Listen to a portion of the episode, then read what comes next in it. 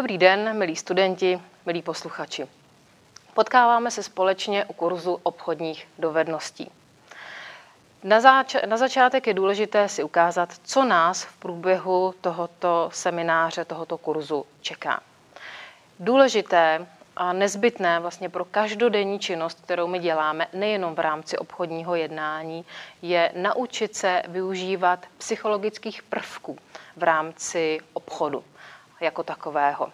Co to znamená? Naučit eh, se vnímat, jak funguje komunikace, jak mohu dobrými komunikačními prvky, vylepšit eh, své obchodní jednání, na co si případně dávat pozor, zkrátka vědět, že obchod jako takový má určitá pravidla a můžeme velmi dobře na pomoci, když budeme tato pravidla, řekněme pravidla komunikace a pravidla psychologie znát a využívat ve svůj prospěch. Samozřejmě eh, je důležité, aby tato pravidla byla nastavena v nějakém systému k čemuž nám velmi dobře poslouží takzvaná prodejní pyramida, kde se naučíme a kde se dozvíme, jak postupovat krok za krokem, aby to, čeho chceme dosáhnout v rámci obchodního jednání, dávalo jednak smysl a aby bylo pro obě dvě strany eh, pozitivně přijatelné. Je pochopitelné, že eh, abychom dokázali dobře spolupracovat s druhou stranou, abychom dokázali dobře spolupracovat s ostatními partnery, klienty, tak je důležité se naučit znát jejich jazyk. Na co slyší, jaká je jejich řeč, co dobře vnímají. Proto si taky v rámci další kapitoly ukážeme osobnostní profily jednotlivých klientů a jak na ně hovořit. V rámci obchodního jednání se také můžeme eh, potkat s některými, řekněme, obtížnými situacemi. Co to znamená? Pro většinu lidí obtížnou situací bývají námitky. Proto si ukážeme, jak takové námitky vůbec rozpoznat, identifikovat a jak je zvládat. Pojďme se podívat, co to vůbec prodej nebo obchod je. Sami si položte otázku, jak vy vnímáte prodej. Co to pro vás znamená? Pozitivní je, že myslím, že v dnešní době už nevnímáme slovo prodej, obchod jako sprosté slovo. Každopádně jsou ještě lidé, kteří malinko slovo prodej vnímají negativně. My bychom si měli uvědomit, od chvíle, kdy se narodíme, tak celý život jsme v nějakém obchodním jednání. Každý z nás se, eh, řekněme, každou minutu, každou hodinu nějakým způsobem prodává. I vy, studenti, když jste se hlásili na tuto vysokou školu, tak jste podstoupili určitou formu obchodního jednání. My bychom si měli uvědomit, že prodej, obchod jako takový je nějaký partnerský vztah. Hlavně je to služba pro ostatní lidi, je to služba pro druhé. Co to vlastně znamená služba pro druhé lidi? Znamená to, že se ani nebudu nad svými klienty, partnery povyšovat, ani se nebudu před svými klienty, partnery ponižovat. Služba je rovnoceným partnerským vztahem a záleží na mě, jak já ten partnerský vztah nastavím. A čím lepší moje služba je, čím lepší eh, prvky kvality obsahuje, tím ten vztah je vnímaný jako pozitivnější. Pojďme eh, si ukázat a posunout se, řekněme, malinko o úroveň výš. Že služba pro druhé, služba zákazníkům, neznamená, abychom se my k ním chovali tak, jak chceme, aby se případně chovali oni k nám. Ale je důležité se naučit a vnímat, jaká je jejich potřeba, na co oni slyší, co oni chtějí a očekávají, tak, abychom jim vyhověli.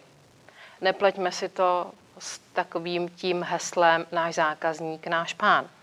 I tento projev služby má svá pravidla, ke kterým se dostaneme v průběhu našeho kurzu. Jenom je spíš důležité si uvědomit, posunout se mentálně a emočně výš, tak, abychom vnímali potřeby našich klientů, našich zákazníků. Tady nastává otázka, jak to tedy mám udělat? Jaké jsou znaky a charakteristiky dobrého obchodníka? Pojďme na to. Velmi důležité je, aby dobrý obchodník byl, řekněme, srovnaný sám se sebou.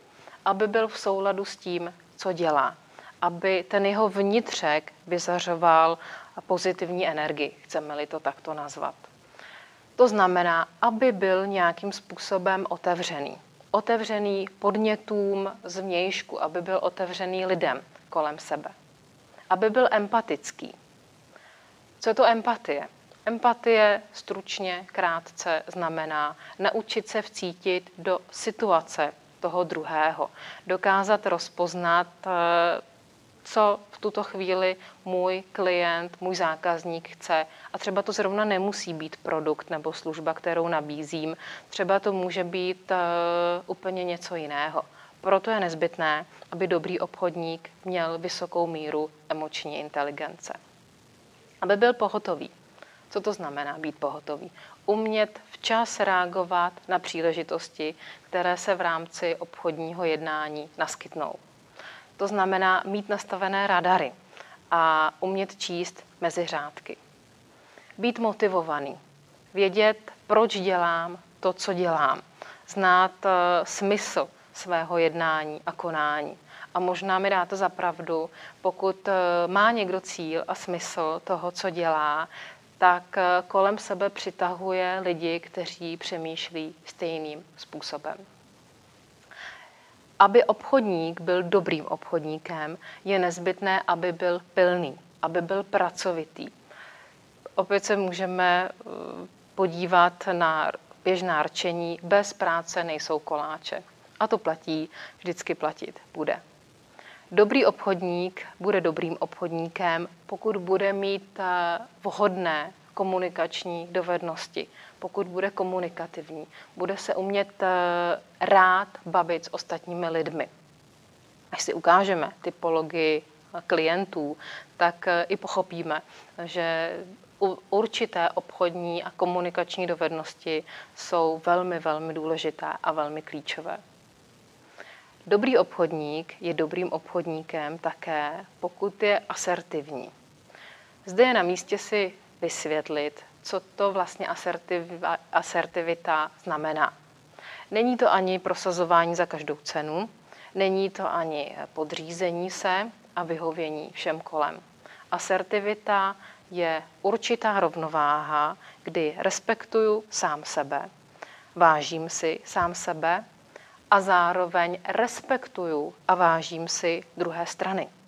Velmi důležitý projev obchodníka naučit se být asertivní. Ani neprosazuju svoje zájmy za každou cenu, ani se nesnažím podlézat eh, někomu, abych v uvozovkách vyhověl jeho potřebám, pokud to není na místě. Opět jsme u toho partnerského vyváženého vztahu. Aby dobrý obchodník byl dobrým obchodníkem, je nezbytné, aby byl přesvědčivý, aby byl důvěryhodný. Co to znamená? Věřím tomu, co dělám. Dám za to obrazně ruku do ohně. Jsem si naprosto jistý. A pamatujme na základní algoritmus fungování obchodu. Když fungují vztahy, funguje biznis. A vztahy fungují pouze na základě důvěry, důvěryhodnosti. Proto je naprosto nezbytné, aby dobrý obchodník byl přesvědčivý, důvěryhodný. To máme tu vnitřní stránku za sebou. To, co na nás působí, když se s někým potkáme poprvé, tak je samozřejmě vnější obal, vnější stránka, takový ten první dojem, kam patří oblečení, doplňky, upravenost, vzhled, prostředí, pokud eh, máte firmu, pokud máte salon nebo jakoukoliv jinou prodejnu, pokud se pohybujete v obchodě, tak je velmi důležité si uvědomit, co všechno z toho vnějšího pohledu na naše klienty, zákazníky působí. je zajímavé i taková zdánlivá maličkost, jako mít parkoviště u své provozovny, jakou hraje důležitou roli. Každopádně, když si schrneme vnější projevy dobrého obchodníka, tak co mi naznačuje, pokud eh, je obchodník upravený, dobře vypadá, že o sebe dbá, že o sebe pečuje. A pokud já dostávám signál jako klient, že ten, kdo se mnou hovoří, ten, kdo mi nabízí svoji službu, o sebe dbá, takže bude umět dbát i o mě, že i o mě bude umět dobře pečovat.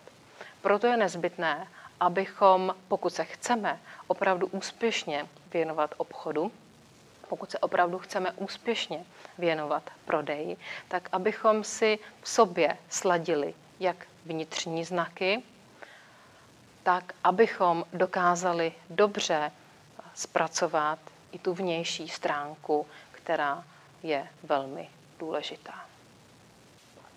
V minulé kapitole jsme si řekli, že proto, aby byl dobrý obchodník dobrým obchodníkem, tak je nezbytné, aby měl vhodné pozitivní komunikační dovednosti.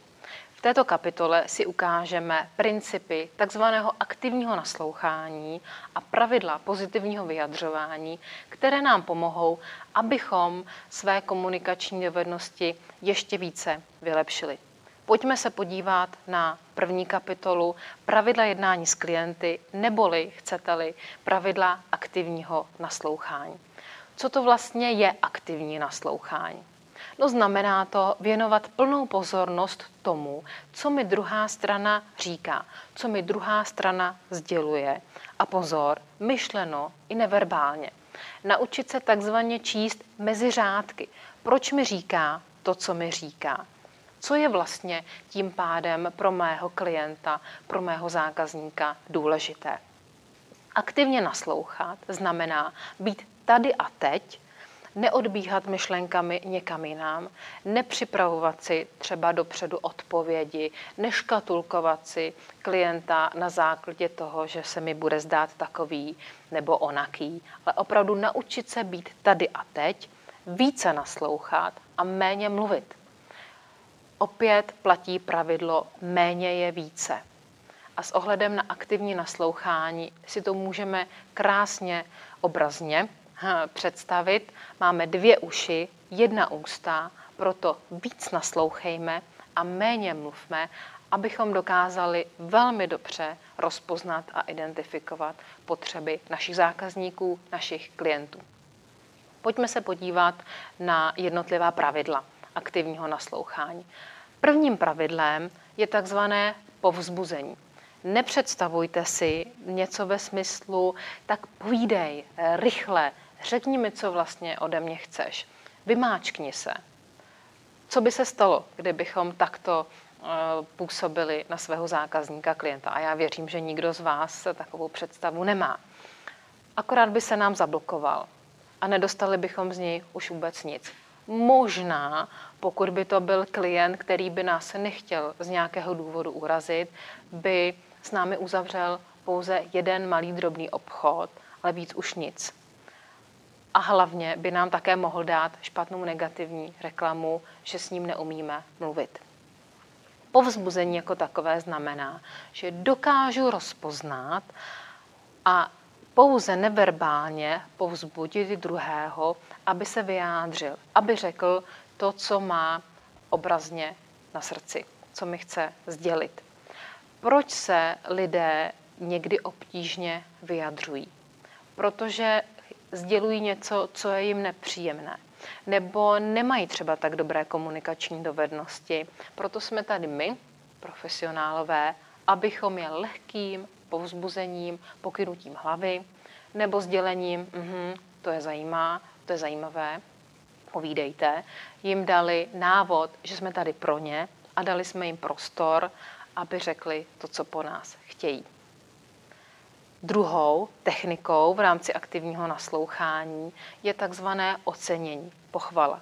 Myslím, že každý z nás se cítí pozitivně, každý z nás se cítí polichocen, pokud ho někdo pochválí. I kdyby to mělo být eh, krátce, stručně, hm, dneska vám to sluší, máte pěknou kravatu, tak eh, málo kdy se stane, že by se člověk urazil. Nehledě na to, že pokud by vám někdo eh, reagoval na vaši pochvalu tímto způsobem, tak vám to spoustu věcí napoví. Každopádně pamatujme, chceme-li někoho povzbudit, chceme někoho pochválit, chceme-li někoho vyzdvihnout, tak to udělejme. Je to velmi důležitý projev emoční inteligence. Třetí technikou v rámci aktivního naslouchání je objasnění. Co je to objasnění? To jsou otázky. Pamatujme na základní pravidlo. Chceme-li se něco dozvědět, pak je nezbytné se na to zeptat. My jsme, žel, ztratili dovednost naučit se ptát nebo vůbec schopnost eh, se ptát, protože jsme si někdy možná připadali hloupě. No přece se nebudu na tohle pořád ptát, jak by to vypadalo. Pamatujme, že opak je pravdou. Chceme-li se dozvědět co nejvíce věcí, tak se na ně zkrátka zeptáme. V rámci obchodního jednání je důležité se naučit ptát i vhodnými otázkami. Protože každá otázka, každý typ otázky má v rámci obchodního jednání své místo. Proto je velmi důležité si v tuto chvíli i říct, jaké typy otázek známe a jaké typy otázek je důležité používat. Takovým tím základním typem otázek jsou otázky otevřené. Poznám je podle toho, že začínají příslovcem, kde, jak, proč, co a tak dále. Jak jste se dozvěděl o naší společnosti? Co se vám u nás líbí? Jaká je, prosím, vaše představa? Jsou to takové otázky, které mi zkrátka dávají tu jasnou, konkrétní odpověď, se kterou já mohu pracovat dál. Dalším důležitým typem otázek jsou otázky uzavřené. To jsou takové otázky, které mají odpověď ano nebo ne, na které se odpovídá buď to kladně nebo záporně. Líbí se vám tento produkt? Ano, ne. Jasná odpověď. Pamatujme, v rámci komunikačních dovedností a v rámci využití psychologie během obchodu, tak je vhodné, chceme-li slyšet kladnou odpověď, tak i tu otázku formulujeme kladně. Můžete mi prosím říct, co se vám u nás líbí? Ano. Řekněte mi to, prosím. A dalším typem otázek v rámci obchodního jednání, které jsou pro nás důležité, jsou takzvané výběrové, alternativní otázky. To jsou takové otázky, které dávají na výběr buď a nebo. Pamatujme, každý je rád, pokud si může svobodně vybrat a zároveň pro nás to je znamení dát na výběr takové možnosti, které už máme dopředu odsouhlasené. Že vlastně pomůžeme zákazníkovi, klientovi v tom jeho rozhodování dál. Jenom opatrně. Alternativní otázky se dají velmi snadno zneužít e, k manipulaci. A to nikdo z nás nemá rád. Co to znamená? No nebudu se ptát klienta, jestli bude platit fakturou nebo v hotovosti, pokud s ním nemám dopředu odsouhlasené, že vůbec moji službu nebo můj produkt chce koupit. Jinak pamatujme, alternativní otázky je velmi dobrá technika v rámci aktivního naslouchání. Pojďme se podívat dál. Pojďme na parafrázování. Co znamená parafrázovat? Parafrázování znamená ověření sdělení druhé strany. Je to velmi důležitá technika s ohledem ujasnění celého jednání, abychom nepracovali s předpoklady a zároveň dává důležitost zájem druhé straně a můžeme velmi dobře předejít nějakým nepříjemným obtížným situacím, které pro nás mohou být třeba námitky. Dalším typem a další technikou v rámci aktivního naslouchání je zrcadlení. Zrcadlení neboli empatie. Naučit se vnímat druhou stranu, v jaké se nachází situaci. Neřešme sami sebe. Tak teď jsem tady já a vy mě všichni poslouchejte. ale naučit se vnímat to, co očekává a to, co chce druhá strana. Znovu si můžeme připomenout, že nejvyšší úroveň zákaznické služby je odhadnout to, co mý zákazníci chtějí a očekávají. To znamená, abych se dokázala dobře vcítit do jejich situace a pomoci jim s jejich potřebami. Poslední technikou v rámci aktivního naslouchání je závěr, schrnutí. Proč je to důležité? No proto, abychom si na závěr obchodního jednání sice neříkali, jak jsme si hezky popovídali a koukali na sebe a nikdo z nás neudělal ten krok, aby ujasnil, na čem jsme se tedy vlastně domluvili. Abychom si schrnuli body v rámci jednání a abychom chytli takzvaný tah na bránku a svoje jednání dotáhli ke zdárnému konci. Pojďme se v rámci komunikačních dovedností ještě dotknout pozitivního vyjadřování. Pojďme si ukázat tu pozitivní formu, kterou působíme na své klienty. Držme si to jednoduché. Zkrátka hovořme a působme na druhou stranu tak, jak je to pro ně příjemné. Vyvarujme se slovíček, která by mohla tahat druhého za uši. Držme se základních pravidel. Vždy hledejme řešení. Nevracejme se do minulosti, že se případně něco pokazilo, ale dívejme se dopředu a hledejme řešení té dané situace. Přebírejme zodpovědnost. Pokud se případně něco stalo, tak je to na nás, je to na naší straně. Nikdy neosočujme, nikdy neútočme na druhou stranu. No já jsem vám přece nemohl vyhovět, když byste mi špatně popsal, co po mně vlastně chcete. Tak takhle rozhodně ne. Naučme se tedy využívat eh, vhodných komunikačních dovedností tak, abychom nejen my sami se cítili dobře a abychom hlavně pozitivně a příjemně působili na druhého. Studenti, posluchači, v tuto chvíli nás čeká kapitola, která pro mnohé z vás možná způsobí takzvaný aha efekt. Spousta lidí sice ví, že každý z nás je jiný, každý z nás slyšíme a vnímáme něco jiného, akorát to nedokážeme popsat, nedokážeme to uchopit. Proto je důležité naučit se pracovat s různými typologiemi eh, lidí, přeneseno do našeho kurzu, naučit se vnímat, že každý náš klient je jiný, že se pojďme podívat na osobnostní profily našich klientů. Možná znáte různé typologie.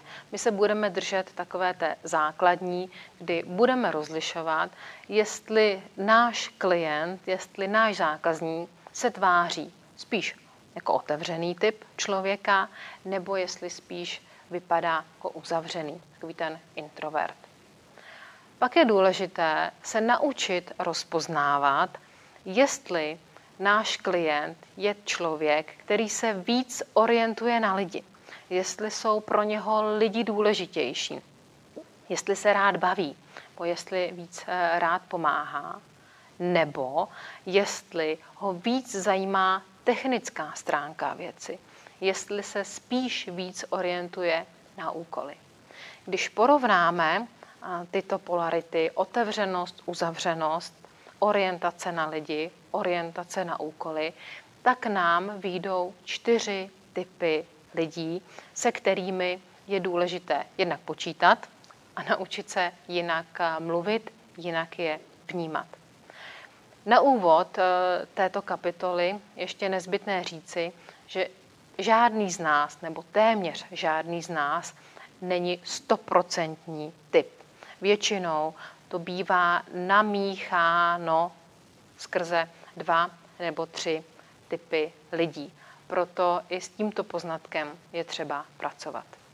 Každopádně pojďme si popsat ty jednotlivé čisté osobnostní profily. Pokud identifikujeme svého klienta, že je takový otevřený, že je ho slyšet, že je ho vidět a zároveň je orientovaný spíš víc na technickou stránku věci, to znamená spíš víc na úkoly, tak to bude s největší pravděpodobností dominantní typ člověka. Bude to takový pragmatik. Jak na nás působí takovýhle člověk, takovýhle klient? On bude dělat věci rychle. On půjde rychle do akce. On bude přesně vědět, co od nás chce. Proto my potřebujeme na něj nasadit v uvozovkách správný jazykový kód. Jak na něj? Krátce, stručně, jasně a hlavně, co mu naše služba přinese. Jaký bude mít užitek e, z naší služby, z toho, že si koupí náš výrobek nebo naši službu. Můžu si dovolit pochválit, ocenit takového člověka, protože na něm vidím, že si velmi potrpí na své ego. Každopádně pamatujme krátce, stručně, jasně a jaký užitek mu přinese eh, naše jednání s ním. Pamatujme, může takový typ člověka na nás působit eh, někdy nepříjemně.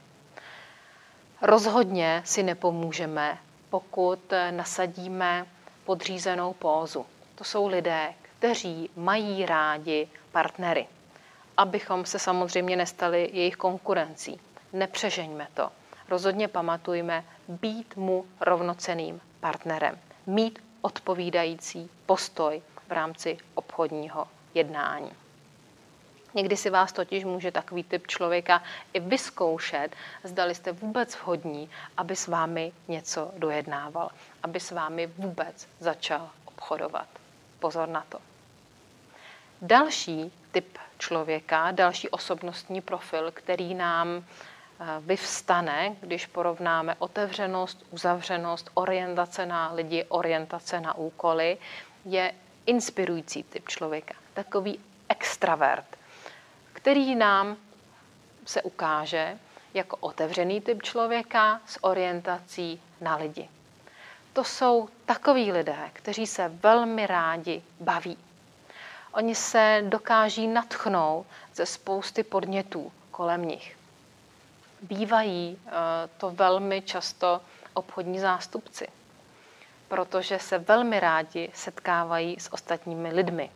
Občas jim však chybí tak na branku. Oni nemají porovnání s takovým tím dominantním pragmatikem orientaci na výsledky. Oni se zkrátka jenom rádi baví a hodně toho nám mluví. Z našeho pohledu, pokud máme takového zákazníka, takového klienta, tak my ho vlastně potřebujeme natchnout. Potřebujeme eh, mu pořád ukazovat nějaké novinky.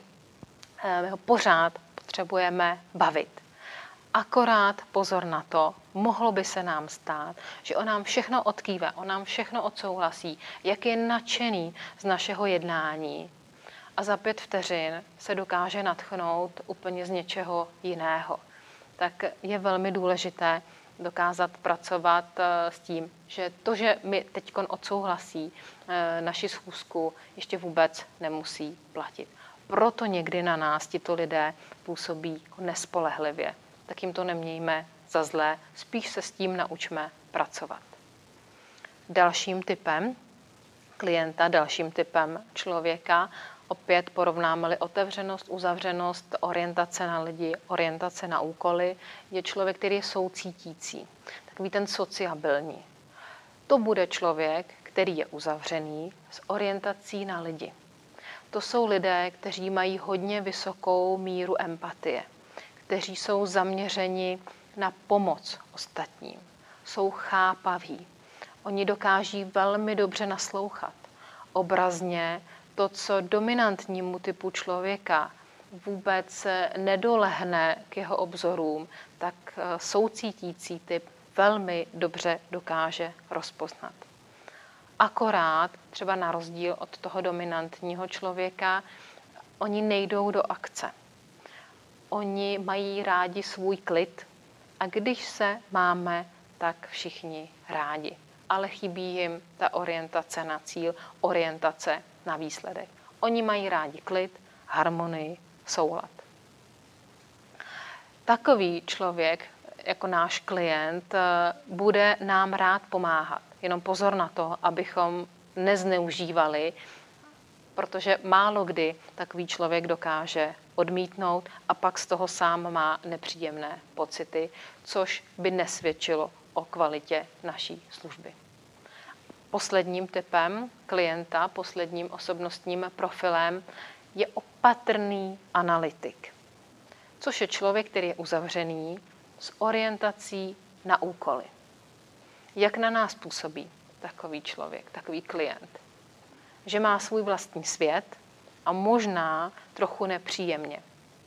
Je to z toho důvodu, že opravdu on je uzavřený ve svém vlastním světě a přemýšlí o všech možných detailech. Jak s ním budu jednat?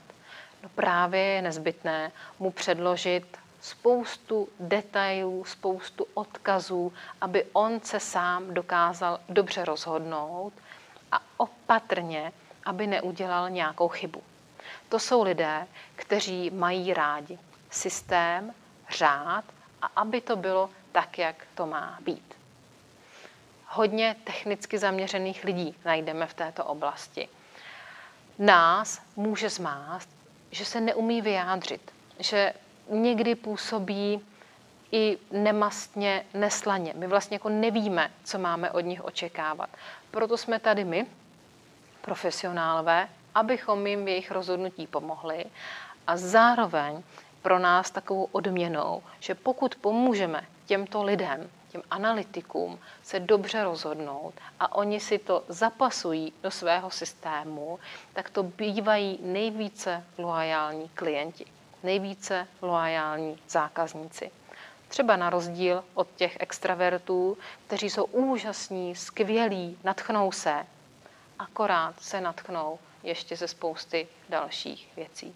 To jsou všechno prvky, to jsou všechno projevy, které je nezbytné v rámci obchodního jednání vnímat. A to potom dělá naši službu o to víc kvalitnější, že dokážeme mluvit na své klienty jejich jazykem. Znovu, není to o nás, že my něco řekneme a oni ať si s tím poradí. Profesionální obchodník je ten nejlepší přítel svých klientů tím, že dokáže mluvit jejich jazykem a dokáže se pohybovat na eh, jejich hřišti obrazně. Čeká nás kapitola Prodejní pyramida a neb, jak krok za krokem udělat obchodní jednání úspěšným a efektivním. Když se podíváme na strukturu pyramidy, eh, co by strukturu obchodního jednání, tak je důležité opravdu vnímat, jakým způsobem bychom měli postupovat a nahrát si do hlavy, že zhruba eh, takto by mělo naše jednání vypadat. Proč to zmiňujeme v tomto místě? Protože ten nejzákladnější bod, ta podstava, eh, vůbec neznamená, že musí trvat nejdéle. Spíš si dokladujeme, že je nejdůležitější. A pak postupně krok za krokem směřovat k vrcholu, směřovat k závěru. Pojďme teď ty jednotlivé body naplnit. Než začnu eh, jakékoliv jednání, ať vezmeme po osobní stránce nebo po telefonu, tak je naprosto jasné a nezbytné si udělat přípravu.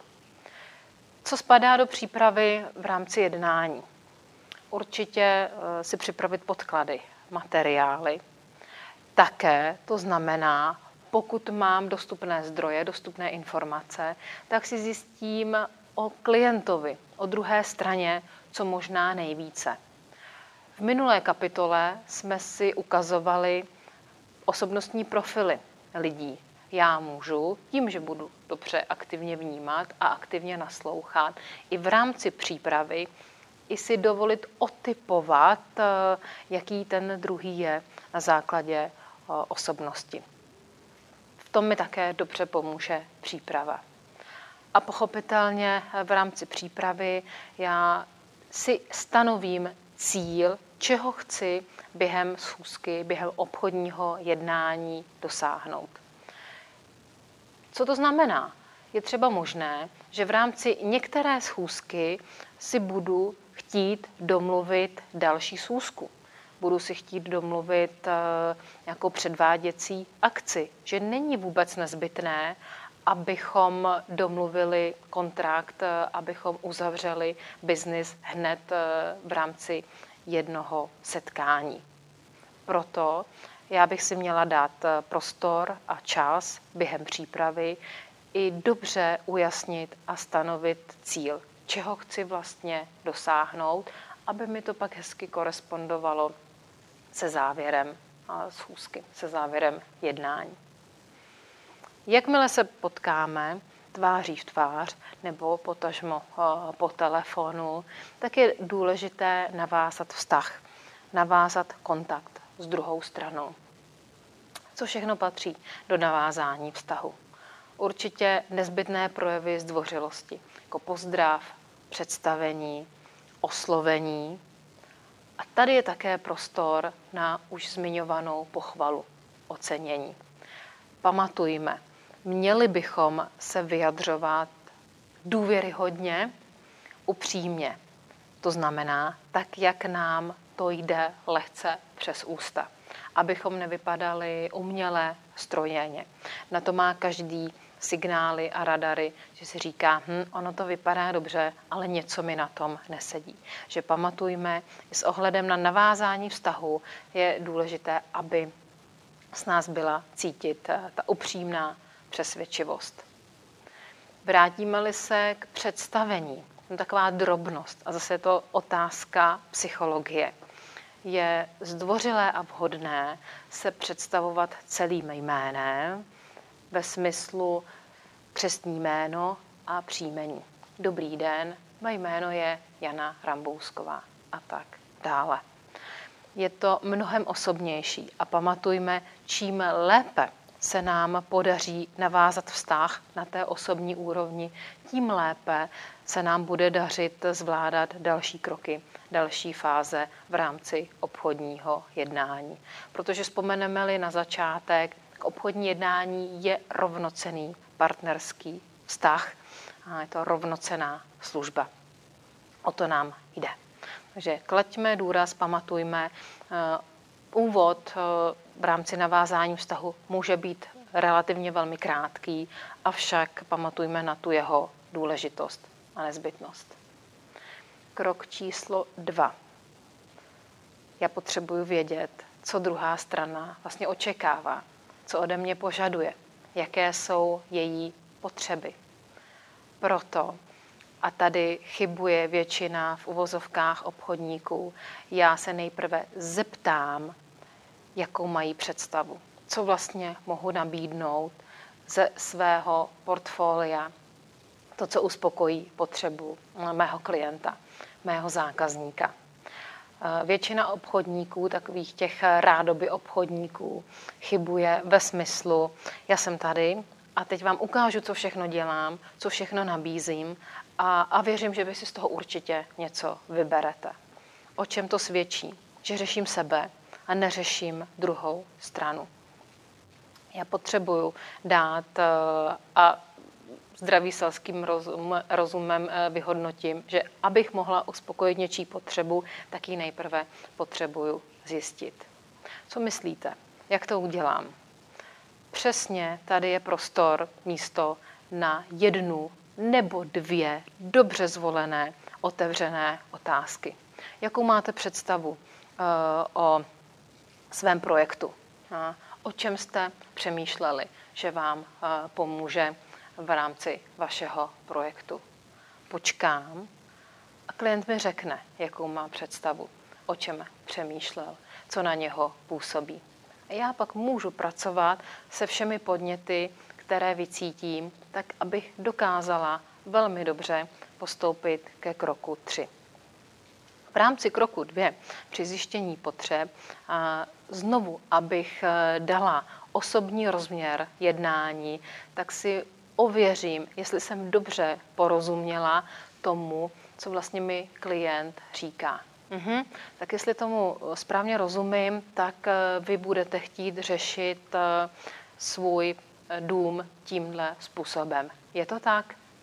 A klient mi odpoví, buď to navážeme-li na parafrázi. Ano, přesně taková je naše představa. Nebo, no my jsme to chtěli malinko jinak. I to je v pořádku, protože máme obě dvě strany jasno a hlavně vysílám signál klientovi, oni o mě přemýšlí. Tady se cítím dobře, protože chtějí řešit můj zájem. Zjistili jsme potřebu, ověřili jsme, co tím má náš klient na mysli. No a pak je otázka, jakou dáme nabídku, eh, řešení, co uspokojí eh, požadavky druhé strany. A znovu tady je prostor na už zmiňované otázky uzavřené, po případě alternativní, kdy si ujasním, skonkretizuju a směřuju prodejní pyramidu postupně k závěru.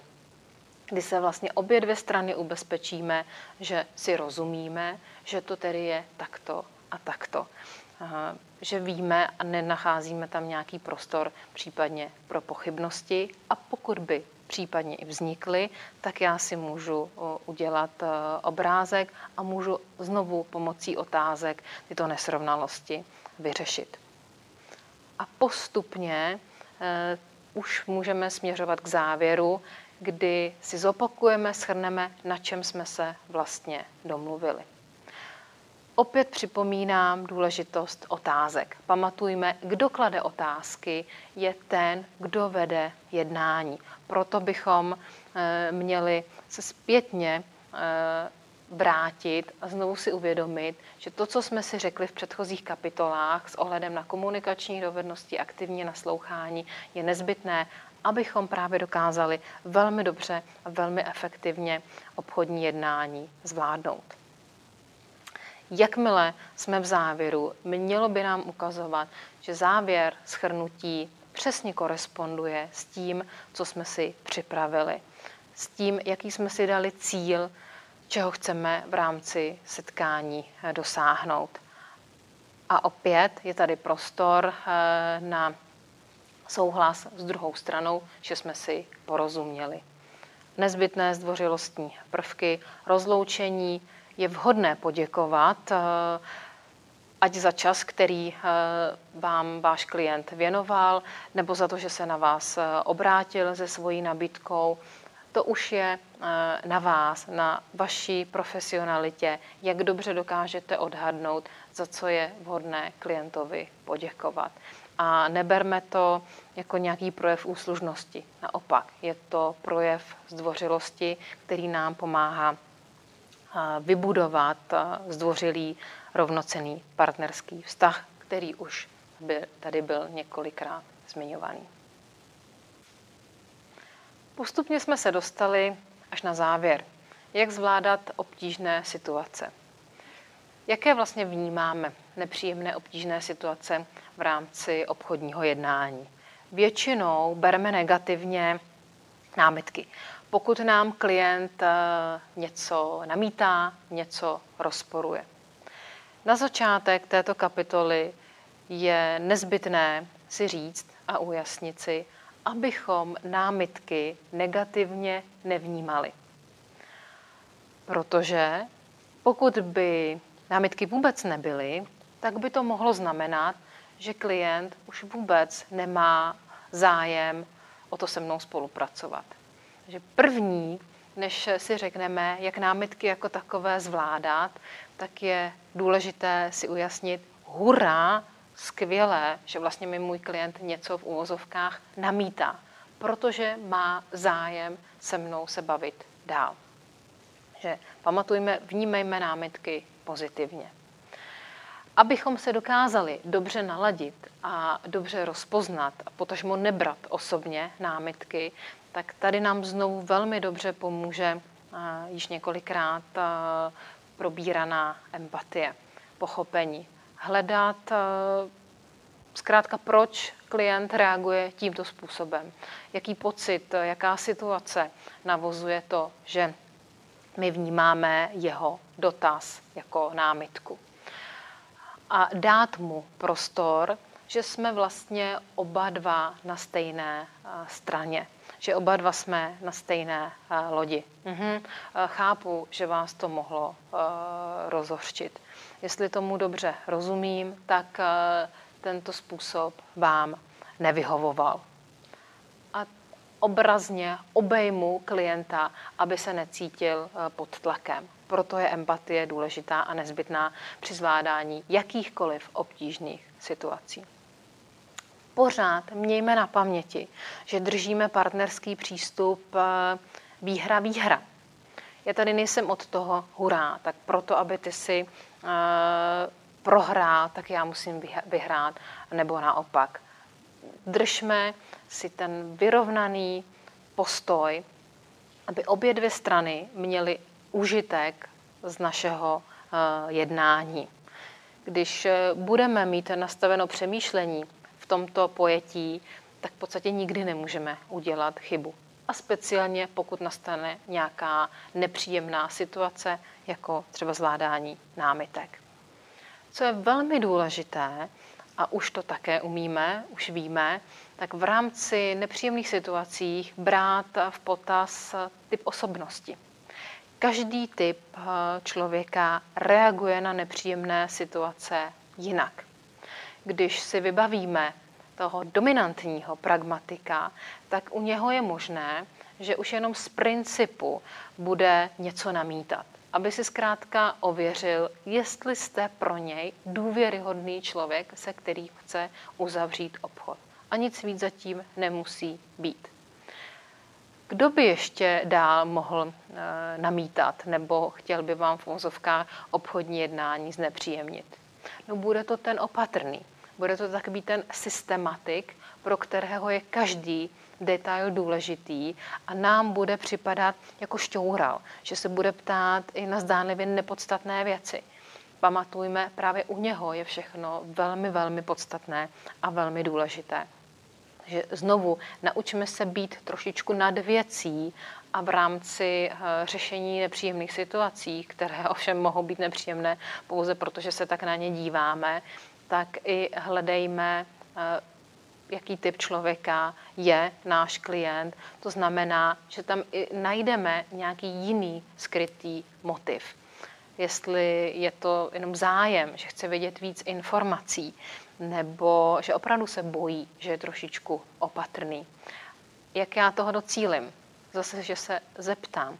Opět vidíme, jak jsou velmi důležité otázky, že je nezbytné eh, se ptát, abychom se dozvěděli to, co chceme, speciálně eh, u nepříjemných obtížných situací. Nehledě na to, že pokud se dobře zeptám, tak i můžu identifikovat, jestli se člověk třeba jenom nevymlouvá. A jak pak postupuju dál? No nemá vůbec smysl eh, se nějak dál obchodním jednáním výrazně zabývat, protože by to byla ztráta času vlastně obou dvou stran. Pak je velmi důležité, když už identifikuju, že tedy je určitá obtížná situace ve formě námitky, tak eh, si ji upřesním, abych eh, nereagovala hned na nějaký podnět, který může být pouze zavádějící. A nebo si ověřím. Proto nám slouží velmi dobře dvě techniky. Buď to konkretizovat a takovou tu obecnou námitku si naprosto ujasnit. Ve smyslu jdu do hloubky a ptám se, co máte konkrétně na mysli? Co tím, prosím, eh, myslíte? Co konkrétně? A vlastně můžu zjistit, že danému člověku, že mému klientovi vůbec eh, nevadí to, co zmiňoval na začátku, ve smyslu, hm, tady to prostředí na mě působí tak nějak zvláštně, ale že mu třeba vadí, že tam nemá možnost eh, si nikde načepovat vodu, když bychom šli takto do extrému. A jak to zjistím? Znovu, že se zeptám. Což je taková jednodušší technika na zvládání obtížných situací malinko složitější, ale o to víc bude svědčit o naší profesionalitě, je další technika, kdy já si vlastně ověřím, co tím má klient na mysli, že vlastně jako převedu jeho námitku na uh, pochopení obsahu pro mě jako profesionála, obchodníka. Pro příklad, no když já nevím, jestli ty vaše produkty budou fungovat tak, jak jsem myslel. Mhm. Chápu, rozumím a jestli tomu tedy dobře rozumím, tak vy jste chtěl vědět, jestli naše zboží eh, je sezónní nebo jestli s ním můžete pracovat celý rok. Je to to, co jste myslel? A opět, buď mi klient odpoví, hm, ano, tak nějak jsem to myslel, tady vlastně byly moje pochybnosti, schováno pod čarou, anebo nám e, objasní, co tím měl na mysli. Proto znovu vidíme, jak to, co jsme si řekli v rámci aktivního naslouchání, ověření parafráze, nám pomůže při zvládání obtížných situací.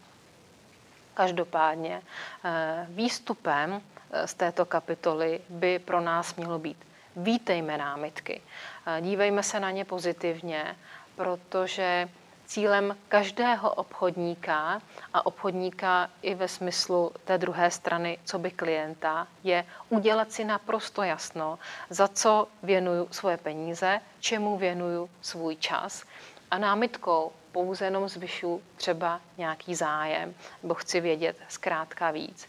To je, je jedna stránka věci a neberme námitky osobně, že to je útok na naší osobu. Je to zkrátka jenom nějaký pocit, nějaký podnět, který je třeba vyřešit. Povznést se a pomocí technik, kterých jsme si ukázali, můžu všechny tyto situace zvládnout. Jenom pamatujme, nesnažme se dělat eh, tu chybu, respektive nedělejme tu chybu eh, vůbec, abychom na nějakou zdánlivou námitku odpovídali připravenými argumenty.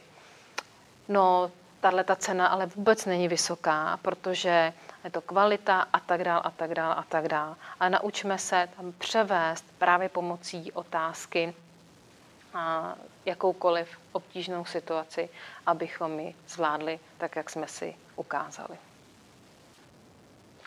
Milí studenti, milí posluchači. Věřím, že to, co jsme společně prošli, vám pomůže, až se pustíte do svých obchodních jednání. A pamatujme, znovu připomínám, neberme obchodní jednání jenom jako striktně z pohledu biznesu. Uvědomme si, že každý z nás obchodujeme každý den. Proto věřím, že každý projev, eh, všechno, co jsme si zmínili, bude pro vás podnětné a dívejme se na naše jednání, na naše zákazníky obrazně jako na modelínu, kterou my si můžeme eh, sami přetvořit, pokud budeme znát recept a návod jak, tak, aby byla obou straně prospěšná a obou straně výhodná. Další pro někoho možná obtížnou nebo neúplně eh, dobře eh, zvládatelnou situací je vyjednávání. Když se necháme inspirovat eh, odborníkem číslo jedna v tématu vyjednávání panem Williamem Urim, tak je dobré si opět ujasnit některá základní pravidla, některé základní principy. Podobně jako s obchodem nebo s prodejem, Vnímejme vyjednávání jako takové, jako součást každodenního života. Nevyjednáváme pouze v situacích, kdy si sedneme někam do konferenční místnosti a máme s obchodním partnerem vyjednávat podmínky. I doma v rodině pořád vyjednáváme o poměrně dost často se vyskytujících eh, situacích. Zkrátka, kdykoliv nemáme o něčem rozhodnout pouze my sami, ať je to na té úrovni osobní nebo pracovní, tak eh, jsme na rovině vyjednávání. Jak eh, přistupovat k té, k té tematice vyjednávání, aby pro nás fungovalo úspěšně? Pan Ury zmiňuje několik základních pravidel. Eh, jedno z takových, které myslím je pro spoustu lidí eh, oslovující, je naučit se oddělovat eh, lidi od problému. Co to znamená velmi stručně? Pokud řešíme nějakou situaci, která je pro nás náročná a je pro nás obtížná, tak my stejně obtížným a náročným způsobem, ve smyslu jako tvrdě, přistupujeme i k lidem, že s nimi jednáme tvrdě. A zároveň, eh, když chceme být hodní, milí na lidi, abychom jim neublížili, tak vlastně ani tu situaci, ani ten problém, který máme vyřešit, eh, tak nejsme schopni eh, vyřešit. Tak proto je důležité naučit se oddělovat lidi a naučit se oddělovat tu problematickou situaci, kterou, o které jednáme, kterou řešíme v tom ohledu, že buďme stále hodní, příjemní, milí, takzvaně měkcí na lidi a na druhou stranu eh, razantně, v úzovkách eh, tvrdě, někdy i nekompromisně řešme eh, tu situaci, řešme ten problém. Proto Naučit se oddělovat lidi od problému eh, bývá dost důležitým krokem k tomu, abychom uměli dobře vyjednávat. Abychom se dokázali vyhledat eh, proč o něčem jednáme, co máme vlastně dohodnout, eh, na čem se máme shodnout, tak je nezbytné si pokládat otázku, proč to ten člověk chce, proč tak vlastně jedná, proč takhle přemýšlí.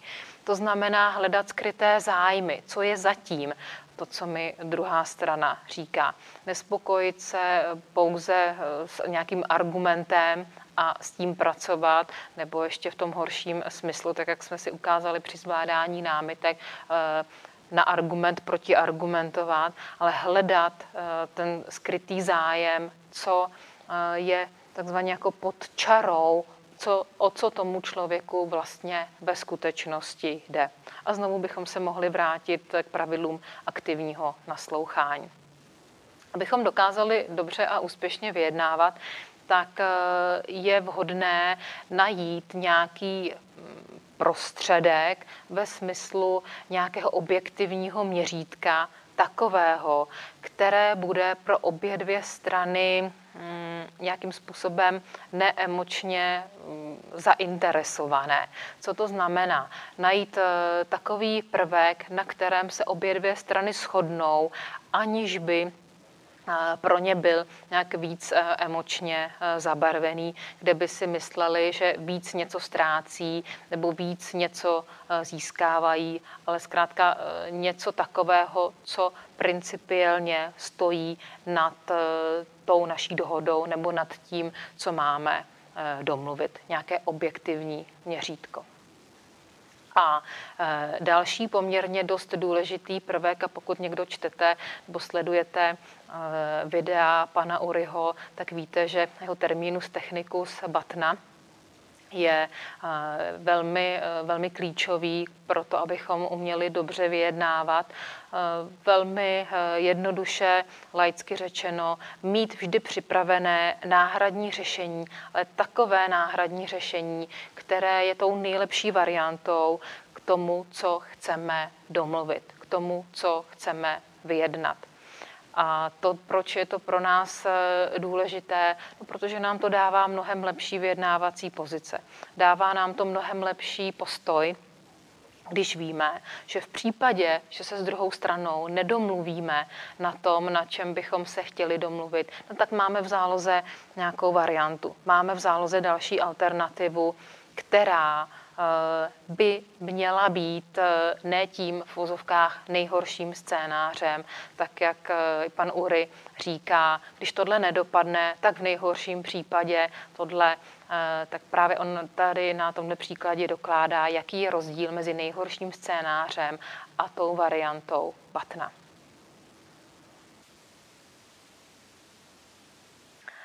Na začátku této kapitoly jsme e, zmínili, že se někdy setkáváme s lidmi, kteří pro nás mohou být z nějakého důvodu nepříjemní nebo v vozovkách obtížní.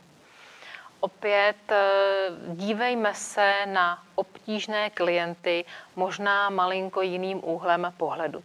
Jednak už z toho důvodu, abychom je dokázali rozlišit, proč se nám vlastně zdají být obtížnými a také proto, abychom eh, na ně dokázali použít v úzovkách tu správnou techniku. Obtížný klient pro nás může být takový, který je z nějakého důvodu v emoci. Buď to hodně rozčilený, naštvaný, nebo i v emoci ve smyslu, že je z něčeho rozladěný až smutný. Zkrátka je v nějaké emoci. A jediná odpovídající reakce, která nám pomůže se s ním sladit a dobře tu situaci vyřešit, je pochopit ho. Reagovat eh, těmi empatickými reakcemi, tak eh, abychom, jak se říká, nepřilévali olej do ohně. Jakmile tedy identifikujete, že váš klient je buď to rozčilený, rozladěný, nebo i rozesmutnělý e, z čehokoliv, tak prvním krokem jednoznačně je vyjádřit mu, že chápete, co mu ta daná situace způsobila, než potom dávat nějaké logické rady nebo i zlehčování té jeho situace. Na to pozor tak jak znovu platí, nedávat nevyžádané rady, tak ani takové to zdánlivé zlehčení taky není v pořádku. No. Takže na klienta v emoci platí empatie. Dalším typem pro nás zdánlivě obtížného klienta může být e, člověk, který je v právu. Důležité je vůbec jako identifikovat, co to znamená, že je někdo v právu. Pokud eh, je někdo v právu, tak má na něco nárok. V tom smyslu, že mu něco patří. A když se nad tím zamyslíme, tak eh, člověk, který se cítí být v právu nebo je v právu, tak on má nárok na naši omluvu. Což znamená, že s největší pravděpodobností jsme my udělali nějakou chybu. Buď to my, jako konkrétní člověk, nebo firma, společnost, kterou zastupujeme. Proto naprosto jednoznačně jediná reakce, která v tomto případě funguje, je omluva. A e, znovu jenom měme tam to propojení, pokud je člověk z nějakého důvodu v právu, tak má nárok na naši omluvu a on ji taky od nás očekává. Paradoxem je, že se lidé neomlouvají za to, za co by se omluvit měli a omlouvají si za věci, za které se omlouvat nemusí. Tak eh, vyjasněme si eh, pojmy a uvědomme si, eh, v jaké obtížné situaci je potřeba příslušně reagovat. A třetím typem pro nás obtížného klienta obtížného člověka může být manipulátor. No, my sami se dostáváme kolikrát do té pozice, že občas eh, s někým eh, manipulujeme, jenom tak na odlehčení situace. Každopádně, pokud zjistíme, že jednáme s manipulátorem, tak eh, na něj jedině platí buď to nějaké prvky kontramanipulace, zobecňovat, mlžit a podobně, nedávat mu eh, nic konkrétního, čeho by se mohl manipulátor chytit a tím pádem, aby nás eh, vtahoval více do diskuze. A, a zde přesně platí ta jedna z asertivních technik, eh, což možná taky znáte, obehraná gramodeska. Krátce, stručně, jasně opakovat svůj požadavek, nepouštět se s manipulátorem do diskuze, do nějaké debaty, a držet se eh, svého. No totiž, když si eh, vůbec objasníme eh, manipulátora, jaký člověk to je, tak je to vždycky takový člověk, který naprosto přesně ví, čeho chce dosáhnout. Obtíž je v tom, že toho dosahuje nepřímo, tak jako kdyby kolem nás stahoval smyčku. A navíc pak ještě v nás dokáže vzbudit takový ten pocit provinění. A kolikrát pak poznáme, že jsme skočili eh, manipulátorovi eh, na lep, když si říkáme, eh, no to jsem ale vlastně jako udělat vůbec nechtěl. Že my bychom měli se naučit rozlišovat, s kým vlastně ve smyslu obtížných typů jednáme. Zdali je to klient, který je z nějakého důvodu v emoci, tak pak na něj přistup, pak k němu přistupujeme s tím pochopením, s empatí, nebo zdali klient je v právu, to znamená, že má nárok na naši omluvu, nebo zdali jednáme s manipulátorem. A pozor, tady ještě důležité zmínit, že manipulátorů je celá řada, to nemusí být nezbytně, jenom takový ten v uvozovkách agresivní eh, typ. A na manipulátora jednoznačně platí pouze techniky kontramanipulace a techniky obehrané gramodesky. Dostáváme se k tématu specifické situace při obchodním jednání. Specifické ve smyslu, že nejsou, eh, tak řekněme v uvozovkách obtížné, jako jsme zmiňovali eh, v minulých kapitolách. Specifické z nějakého důvodu eh, pomocí prostředků, kdy se s klientem setkáváme. A to buď může být pomocí hm, e-mailu nebo pomocí telefonu. Je potřeba si uvědomit, že oba dva komunikační kanály jsou jiné, než když e, jednáme s klientem právě tváří v tvář. A znovu, e, jak to udělat, aby pro nás fungovaly pozitivně. A s ohledem na e-mailovou komunikaci je vhodné si uvědomit některá pravidla tzv. netikety. To znamená pravidla e-mailové eh, komunikace. A přemýšlet v takových těch rovinách, jak bych se já cítil nebo cítila, kdybych obdržela tuto e-mailovou zprávu. Jak by na mě tato zpráva působila. Protože eh, což eh, sice dává smysl, akorát si to mm, někdy nestihneme uvědomit. Klient nás nevidí, on nás dokáže vnímat, nebo v úvozovkách si o nás udělat obrázek pouze podle způsobu psaní, podle toho, jak na, jaký na něj dělá dojem naše zpráva nebo případně, když se dostaneme k tématu telefonní komunikace, tak jak na ní působí náš hlas nebo náš způsob eh, vyjadřování. A v té e-mailové komunikaci způsob vyjádření písemný. A také, eh, jak dokážeme pracovat eh, s e-mailem jako takovým. Proto bychom si měli i uvědomit, co je vůbec vhodné posílat a co není vhodné posílat. S e-mailem pracujeme, protože to je rychlý způsob, můžeme eh, dávat různé přílohy a tak dále a tak dále. Zároveň je, je taky dobré si uvědomit, že to nějakým způsobem dokladovatelné. A, tak pokud eh, není nezbytně nutné, abychom dokladovali nějaké sdělení, tak eh, nemusíme třeba úplně e-mail používat. Rozhodně není vhodné eh, posílat eh, zprávy různého řetězového typu a podobně. Vždycky pamatujme, že to je zase způsob komunikace mezi eh, dvěma stranami a důležité je, jak tu zprávu mezi sebou vnímáme. Vždycky se nad tím zamysleme, než nějaký e-mail, nějakou zprávu odešleme dál. Zvláště důležité a vhodné si uvědomit, Eh, zvlášť pokud nás eh, klient namíchne nebo nějakým způsobem emočně rozladí, tak není úplně vhodné mu okamžitě odepisovat, okamžitě reagovat.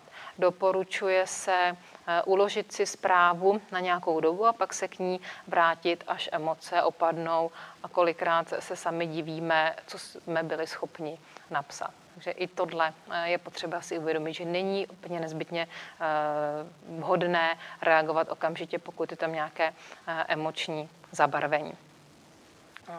Také, abychom byli bráni za profesionály s ohledem na to, co děláme, tak je důležité si uvědomit, jak pracujeme s těmi kolonkami v záhlaví, komu co posíláme, na koho posíláme kopii, případně slepou kopii a co píšeme do předmětu. Do té kolonky komu vždycky píšeme adresáta, jehož se sdělení týká.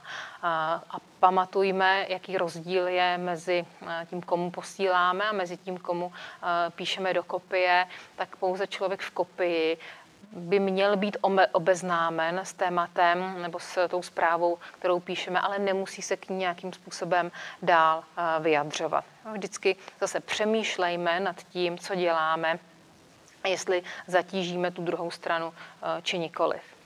Důležitá poznámka s ohledem na předmět by vždycky měl být jasný, výstižný, aby si člověk okamžitě udělal představu a obrázek, čeho se bude naše zpráva týkat, čeho se bude to naše sdělení týkat, než psát do předmětu takové jako hodně obecné, jakože informace eh, a podobně. Hned z předmětu by mělo být eh, naprosto zřejmé, eh, o co se jedná. A pamatujme zase s ohledem na vzájemné porozumění a aby nevznikaly nějaké další komunikační bariéry. Píšeme-li o jednom tématu, tak tomu věnujeme jednu zprávu platí to pravidlo. Jedna zpráva, jedno téma. Pokud by se z nějakého důvodu stalo, že bychom rozepisovali více témat, tak pak v tom případě je nezbytné to zmínit eh, v předmětu zprávy. Buď, že jsme eh, e-mail o nějaké další téma doplnili, nebo to už zkrátka záleží na té konkrétní situaci.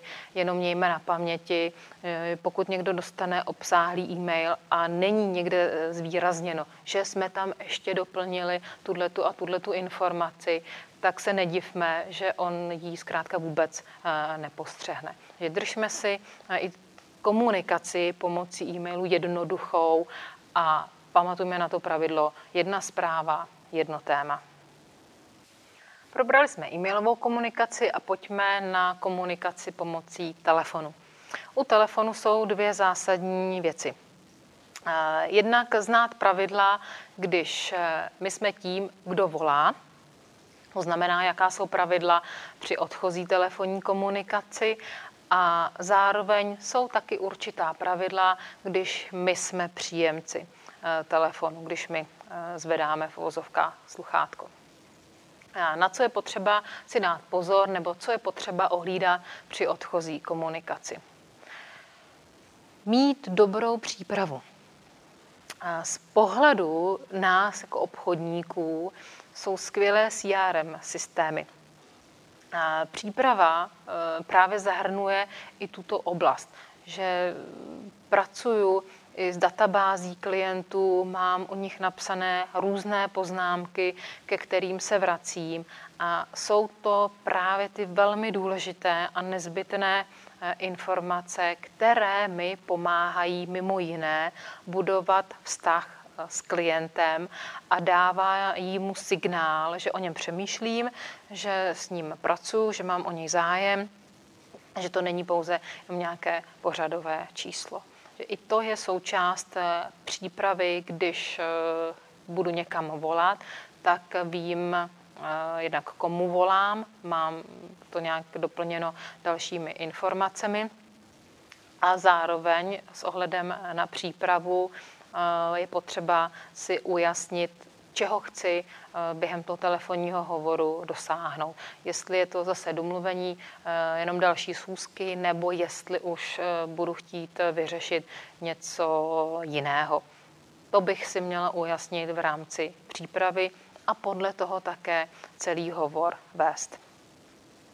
Pozdrav, představení, základní slušnost, základní zdvořilost jenom s takovým tím ohledem, když pozdravíme, tak než se usadí různé e, šumy a rušivé momenty v telefonu, tak pozdrav každý identifikuje a pak už se může víc zaměřit e, a poslouchat e, naše jméno.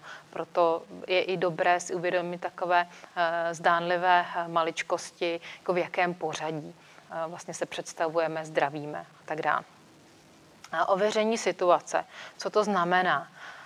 Přestože máme pocit, že voláme někomu, kdo by měl být v úvozovkách komunikačně zdatný, tak eh, se nemusíme eh, trefit do situace, kdy je pro něj vhodné mu zatelefonovat. Co tím myslím? Přemýšlíme o nějaké, řekněme, důležité osobě a říkáme si, no tak pokud tenhle ten člověk bude na jednání, tak si přece vypne nebo stiší telefon. Eh, tak to přece jako není můj problém, když já mu zavolám a z něčeho vyruším.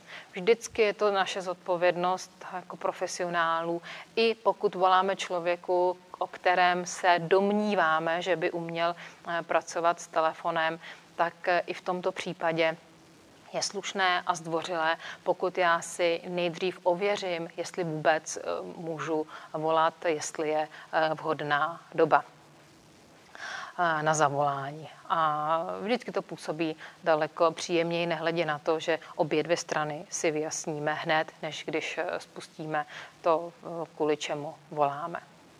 Pozorně naslouchat, pozorně eh, vnímat je v telefonu o to víc důležitější, protože nevidíme, jak se druhý tváří a nemáme tím pádem šanci okamžitě eh, reagovat, pokud bychom eh, měli k dispozici, v uvozovkách k dispozici ty neverbální projevy. Proto je na nás, abychom mnohem více a pozorněji poslouchali a daleko více eh, opakovali nebo si schrnovali eh, to, na čem jsme, obě, se, na čem jsme se obě dvě strany eh, domluvili. A pokud končíme hovor a jsme těmi, kdo volal při té odchozí komunikaci, tak vždycky pamatujme, že my zakončujeme jako druzí. Takže potom, co se rozloučíme s klientem a, a případně tam ještě eh, prohodíme, jestli je něco, co můžeme udělat, nebo jestli zrovna ještě eh, napadlo našeho klienta něco jiného, co bychom s ním mohli vyřešit, tak stejně zakončujeme my hovor jako druzí. Jak postupovat v situaci, kdy my zvedáme hovor nebo kdy my přijímáme hovor taková zdánlivě bezvýznamná poznámka, nicméně velmi důležitá. Nebýt ve spěchu. Co to znamená? Když eh, jdeme eh, po ulici a vidíme, že nám volá eh, nějaké i neznámé číslo, tak eh, nemusíme eh, působit na druhého člověka, že pořád někam spěcháme, že jsme hrozně zaneprázdněni, nehledě na to, že se nám i špatně dýchá a špatně se nám eh, s tou druhou stranou komunikuje. Vždycky je samozřejmě potřeba zvážit danou konkrétní situaci, jenom jako pamatujme na tuto poznámku je mnohem lepší a profesionálnější, pokud vidíme, že v tuhle tu chvíli bychom nemohli vyřešit eh, daný hovor hm, nějak jako přijatelně nebo i příjemně, ať je to tedy člověk, i třeba kterého známe, nebo speciálně o to víc, pokud je to číslo, které neznáme, tak eh, raději eh, si dejme někde chvilku klidu, pauzu, kde pak zpětně na ten zmeškaný hovor zavoláme, až nebudeme takový jakože hodně ve spěchu. A také z toho důvodu, abychom si mohli dělat eh, poznámky. V dnešní době je úžasné, že není nezbytně nutné si zapisovat poznámky pouze písemně. Můžeme si eh, jakýmkoliv jiným způsobem poznámky namluvit eh, a pracovat s nimi v jakékoliv podobě elektronické. Jenom je docela dobré si uvědomit, že pokud by se nám třeba i při jízdě autem nahromadilo víc hovorů a my jsme neměli šanci si je nějakým způsobem poznamenat, tak eh, by zcela logicky mohlo dojít k tomu, že i na něco zapomeneme nebo že nechytneme zrovna nějakou i docela důležitou poznámku. Že i s tímhle ohledem eh, přistupujme k vyřizování telefonátů, když eh, jsme na té straně co by příjemci. Pořád dodržujme pravidla slušnosti, zdvořilosti. Tady je na místě zmínit eh, takový drobný detail, jako se usmívat do telefonu. A možná mnohem víc, než byste se usmívali při eh, osobním eh, jednání. Telefon jednak zkresluje, a telefon zároveň vezme úplně všechny podněty, které jsou kolem vás. Proto se vždycky do telefonu usmívejme o to víc, abychom udělali víc pozitivnější dojem. A znovu vnímejme, poslouchejme.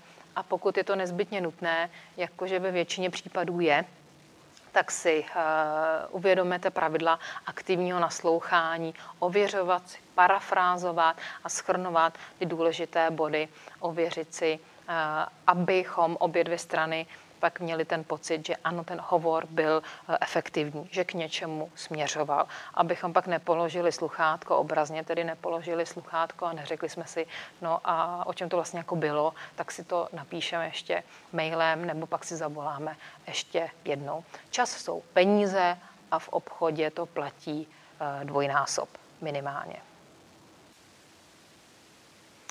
Milí posluchači, milí studenti, postupně jsme se dostali k závěrečné kapitole, kterou je eh, plánování a práce s časem při obchodním jednání nebo brát time management jako součást obchodu.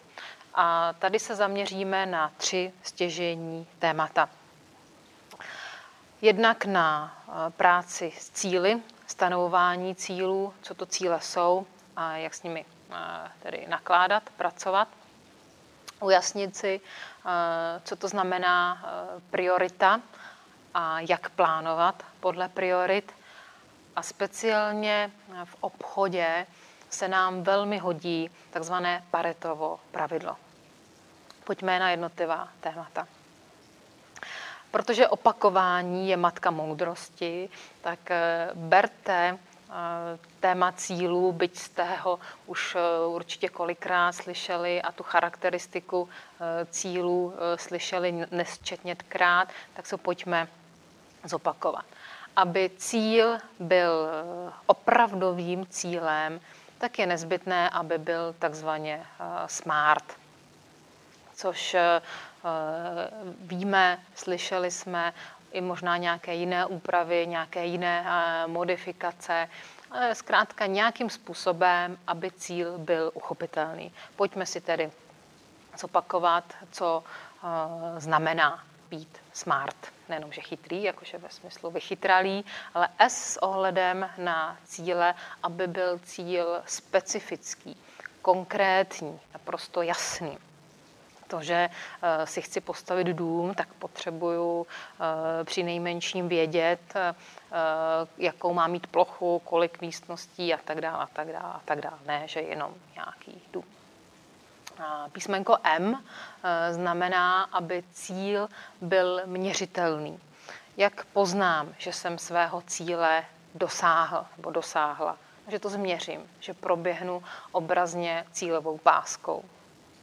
Aby cíl byl cílem, tak eh, je potřeba, aby byl nějakým způsobem ambiciózní, protože to spojení slovní je dosahovat cílů, jakože natáhnout se eh, po cíli, ne jako dostat cíl. A A i v tom ohledu tak jako akceptovatelný, přijatelný. Písmenko R znamená reálný. Eh, také i v tom ohledu jako dosažitelnosti. A písmenko T, což se kolikrát dává jako poučka, pokud nemůžu něčemu dát termín, tak to není cíl. Že písmenko T znamená čas, jako termín. Že aby opravdu cíl byl cílem, je nezbytné, aby byl eh, ve všech těchto ohledech takzvaně smart nebo jak už jsem eh, říkala, eh, možná jste eh, slyšeli nebo dostali jste se i k některým jiným úpravám těchto charakteristik cílů. Rozhodně ty úpravy jsou pořád v ohledu, že ten cíl je termínovaný a že je konkrétní, že to není na úrovni přání, co by, kdyby, jak by. Je to něco, co nás obrazně zvedne ze židle a jdeme plnit ty jednotlivé kroky, nutí nás aktivitě, že chceme pak svého cíle dosáhnout. A Proto je i důležité si uvědomit, v jakém časovém horizontu chceme svého cíle dosáhnout, což eh, i koresponduje a odpovídá písmenku R, eh, reálnost cíle, no a samozřejmě i tomu termínu času. Jestli nastavíme cíl jako krátkodobý, střednědobý nebo jako dlouhodobý těch jednotlivých časových horizontech.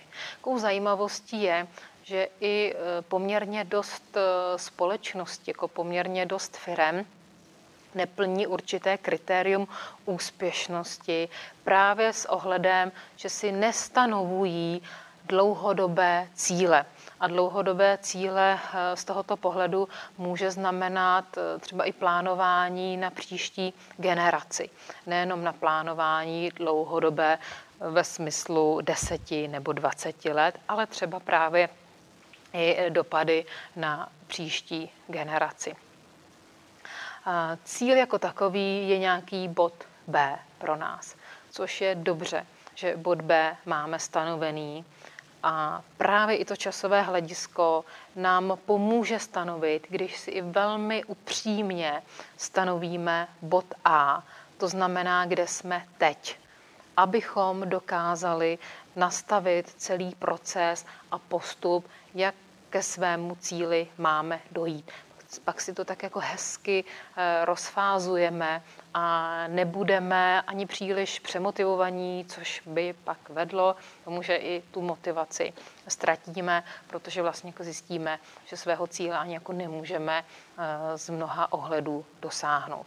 Proto chceme-li být úspěšní v tom, co děláme, eh, naučme se pracovat s cílem ve smyslu SMART a naučme se i pracovat eh, s těmi jednotlivými časovými horizonty tak, abychom se cítili příjemně, ale zároveň, abychom měli takový eh, dobrý pocit, že dosahujeme svého cíle, že jsme aktivní.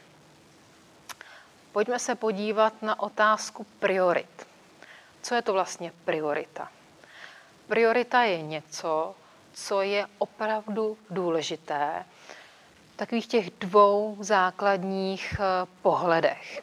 Je to opravdu důležité ve smyslu principiálně důležité, i podle nějakých zákonitostí obecně platných. A zároveň je priorita jedinečná.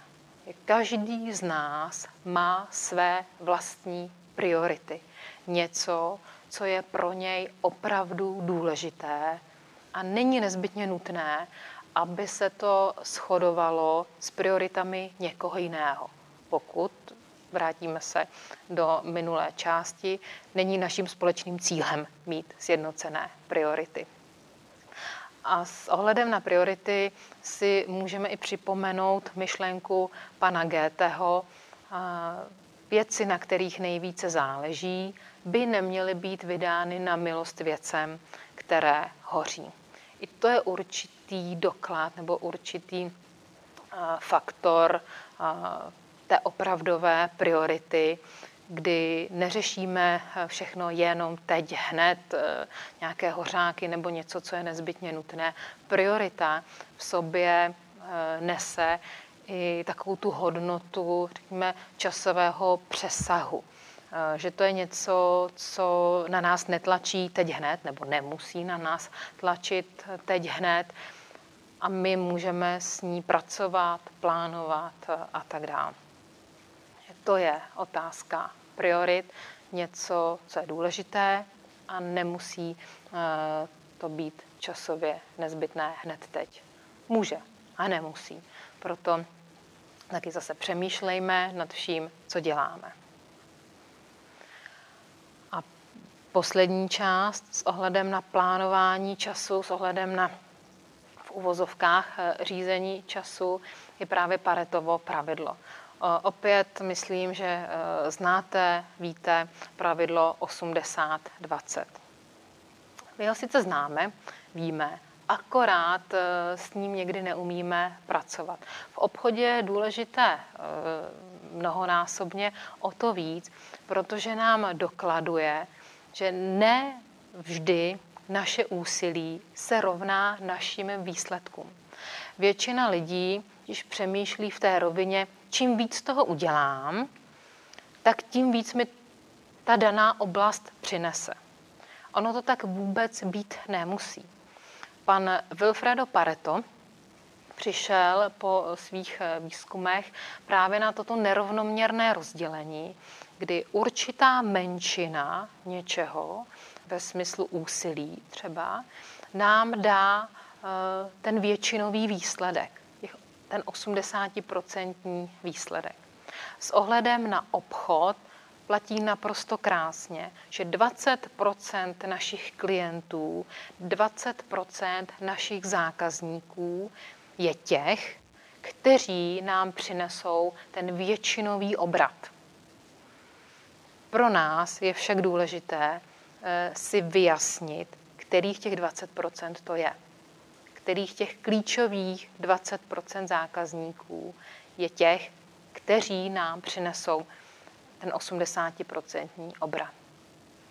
A Paretovo pravidlo velmi dobře funguje eh, téměř ve všech oblastech našeho života. Nemusíme se překotně eh, hnát eh, za něčím s ohledem nebo s tou domněnkou, že nám to přinese ten velký úspěch nebo ten velký výsledek a tak dále a tak dále. Naučit se přemýšlet, kterých těch 20% je důležitých, klíčových, které nám zajistí 80, 80% efekt. A e, znovu připomínám, v obchodě e, to platí o to víc, protože čas jsou peníze, nakládejme se svým časem hodnotně, tak, e, jakákoliv minuta, která je utracená, tak utracenou zůstane, pokud s ní nebudeme pracovat dobře. Proto hledejme i těch efektivních 20% času takových, které nám přinesou 80 eh, výsledek. Vždycky přemýšlejme nad tím, eh, co děláme, s jakým ohledem, s jakým cílem, s jakou prioritou, abychom byli dobrými obchodníky, abychom měli dobrý pocit sami ze sebe, tím pádem, abychom mohli poskytovat dobrou službu svým klientům a dostáváme se e, zpět na začátek, abychom byli pro druhou stranu důvěryhodní a chtěli s námi jednat, chtěli s námi v vozovkách obchodovat, ať se bavíme o té stránce profesní nebo potažmo i o té stránce na osobní rovině.